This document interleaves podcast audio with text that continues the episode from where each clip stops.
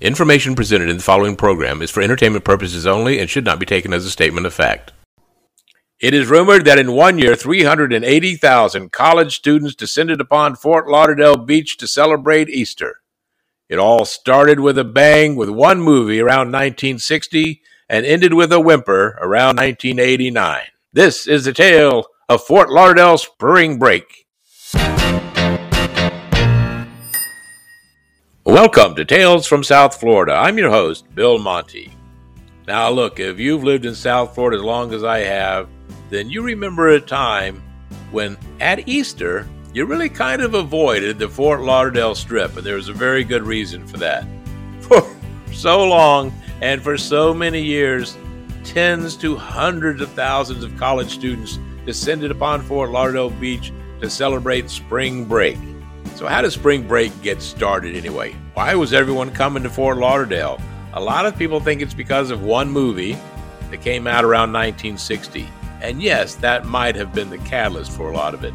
But the fact of the matter is, the idea for spring break actually goes back to the mid 1930s when a swimming coach from Colgate University in frigid upstate New York decided to bring his team down to Florida for some early training at a brand new Olympic sized pool in sunny Fort Lauderdale. The idea caught on with other college swim coaches, and soon the spring training migration became an annual tradition for swimmers nationwide. But since you can only swim so much, pruned fingers and shrinkage are a real thing. The college athletes also excelled in partying. They'd go back to their campuses up north and started spreading the word that South Florida was not a bad place to spend Easter break.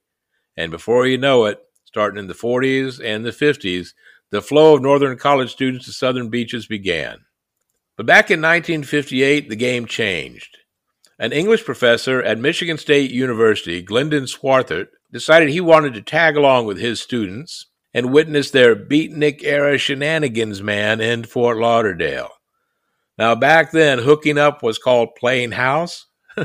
okay. And Professor witnessed enough playing house, beach cruising, and beer chugging in Fort Lauderdale to fill a novel. It turned out to be a breakout novel, turned out to be a bestseller, which he entitled Unholy Spring. Okay, not a great title. Book did well anyway. In 1960, MGM thought, well, let's take this book, which seems to be pretty popular among everyone, and let's turn it into a film. They changed the title from Unholy Spring to Where the Boys Are. It became a blockbuster romantic comedy that made spring break in Florida seem like paradise, or at least a version of paradise where you sleep 20 people to a hotel room and the cute guy has a lot of money and probably a yacht. So, Where the Boys Are starred Connie Francis, who became a very famous singer. She had a small role in the in the film. Uh, Dolores Hart was quite a big star at the time. Paula Prentiss became famous in her own right and married the director and comic actor Richard Benjamin. Yvette Mimieux, who I remember from the Time Machine, Hubba Hubba, remember the blonde Eloi? Jim Hutton, Frank Gorshin, who would find fame later on as a, a great impressionist and also as the Riddler on the Batman TV show, and a young, good looking fellow named George Hamilton. I was involved in a project several years ago where we actually had a cutout of George Hamilton. He was coming down to do something down here. And we took it around Fort Lauderdale, remembering where the boys are. So we took it to the Elbow Room, the Gateway Theater, uh, Pier 66, all around, and had people stand in front of it. It was one of the first social media campaigns that I was ever involved with. That uh, cutout still exists somewhere. I wonder where it is. But anyway, the film came out and it opened the floodgates. People thought this is one of the great things of our time. And they weren't talking about the movie, they were talking about Fort Lauderdale. As the 60s moved on, more and more kids came down, and by the 70s, it was really the party that made my father nervous and not want us to go anywhere near Fort Lauderdale when spring break was happening. You could see it on the news all the time. Anyone remember Ralph Renick and all those people? They would take the cameras down and show all the kids on the beach, and they were just packed. I remember as a kid seeing films of Coney Island that had to be, I guess, back in the 40s or something like that during the World War II times and that the beaches were just packed. Now, I was used to going to Hollywood Beach and Dania Beach, and you know, I mean, sometimes it was a little crowded, but you wouldn't call it packed. But in those old films of Coney Island, they were just people were just stacked one right next to each other along the beach, and that's what these films look like of all those college kids laying on the sand in Fort Lauderdale. And then the streets at night, it got even worse along the strip. I wouldn't find out until I was in my late teens, and that's the first time that we went to enjoy spring break while the people were down, and it was. Um, it was a unique experience. Not one I would like to relive all the time back then, but I'm glad I went when I did. But at night, that's when it really got going. The sidewalks were packed. You could barely walk. Everyone was wearing almost nothing. The guys were walking around in shorts or bathing suits and flip flops, maybe a tank top, most of them no shirt at all. Probably because everyone was so sunburned they couldn't wear that many clothes.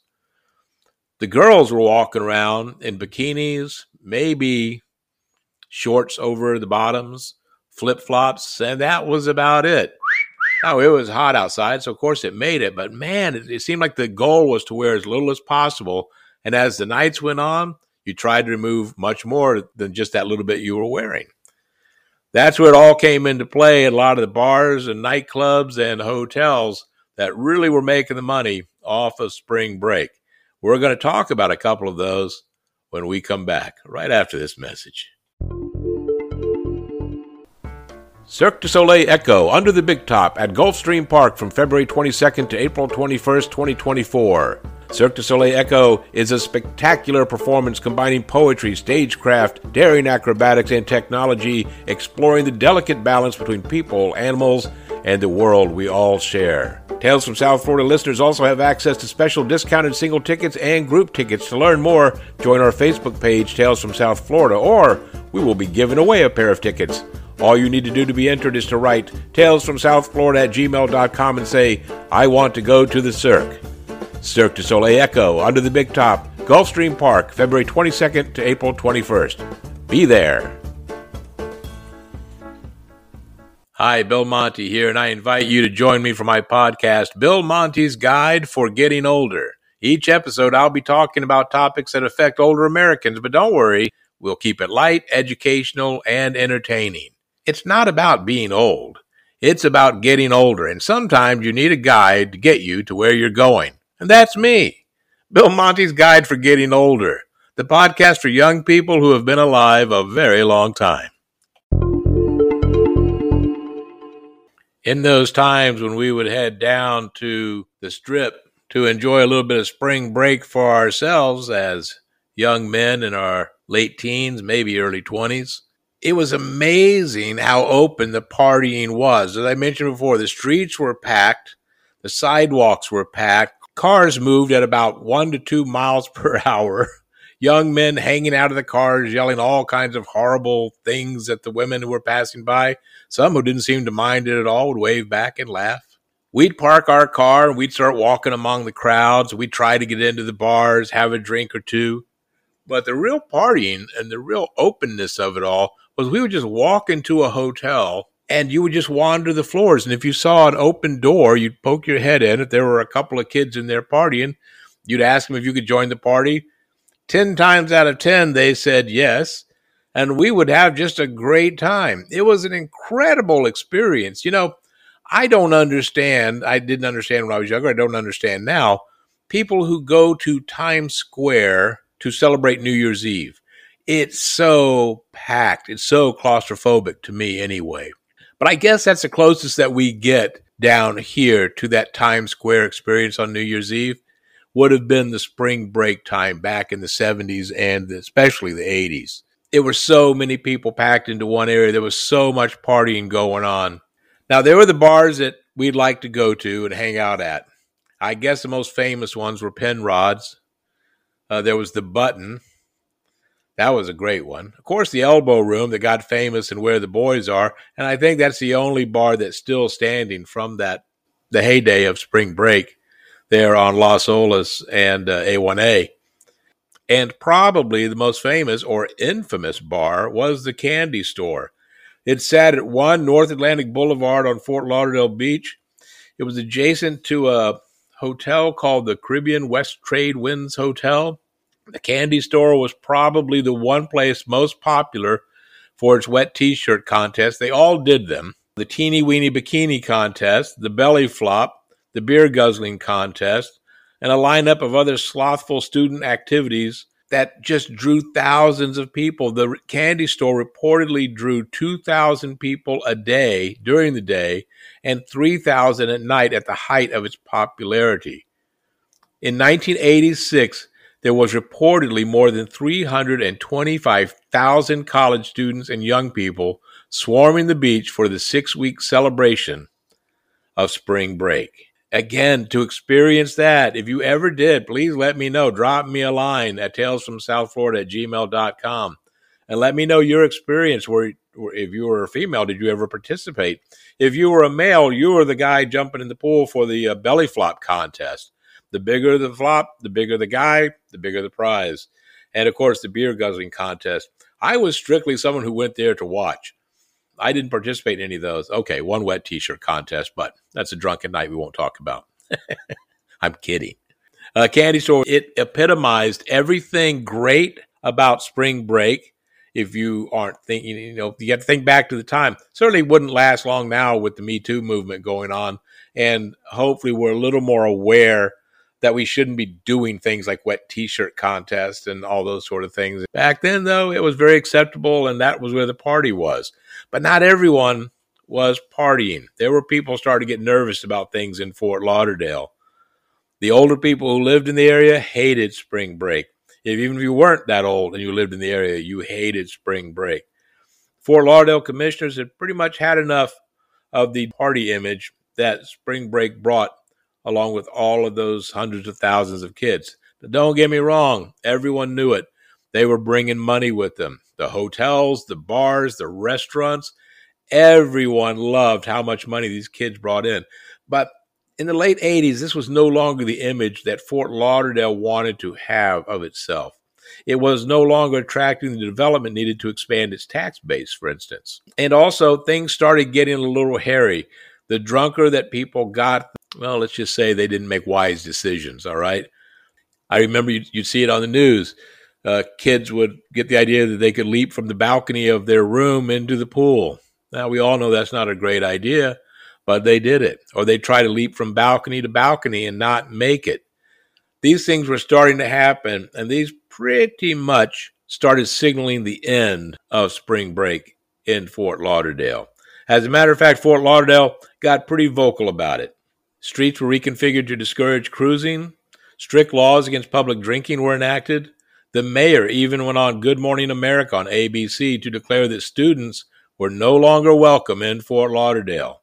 Around 1987, about 2,500 students were uh, arrested for violating the laws that were put into effect, and they started taking their party elsewhere. Daytona Beach, up to the Panhandle, Panama City, to Mexico, to uh, South Padre Island in Texas and it started leaving here.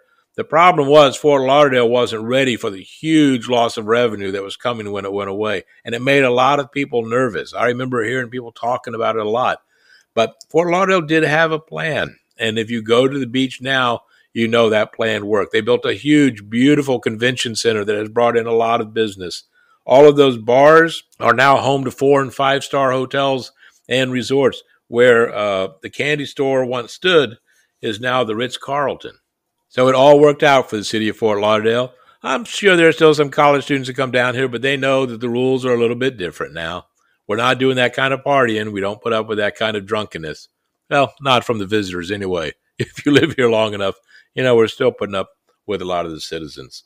You know, I couldn't help but notice that they were also having some talks down in Miami Beach recently about curtailing the activities down there. It's getting a bit out of hand, the crime, you know, it obviously would hurt South Beach to change it too much. And so I hope they don't look to what Fort Lauderdale did as their template for how to change it, make it better down there. That's what worked back in the 1980s and 90s. I don't think you could do that then. South Beach is absolutely established here as a great vacation place. In Fort Lauderdale back then, you didn't have families flocking to the Fort Lauderdale beach area when spring break went away. Right now, you do have that in South Beach. They just have to figure it all out, and they will. Just try not to be too reactionary. You don't want to cut off your nose to spite your face. Hey, a quick wrap up too for some stuff. Thanks for everyone to the great reaction to our last episode talking about South Florida radio and uh, Neil Rogers and Rick Shaw and WSHE. I appreciate all the comments, so many comments that we will be planning a part two on South Florida radio and probably a solo episode on Neil Rogers himself. I do want to make one correction. In the episode, I mentioned that there is a podcast that that replays uh, Neil Rogers shows. And I mentioned that it was started by Barry Rose. That name is wrong. It's Michael Allen Smith. Barry Rose is a great guy, and he has some great Facebook sites looking back at the wonderful times in Sunny Isles and other uh, Facebook sites along the road.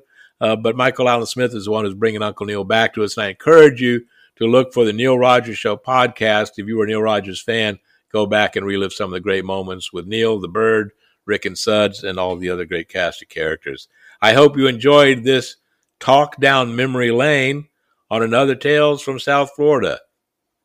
And remember, whenever possible, be kind. It's always possible. Take care of yourselves. Peace out. We'll catch you the next time around.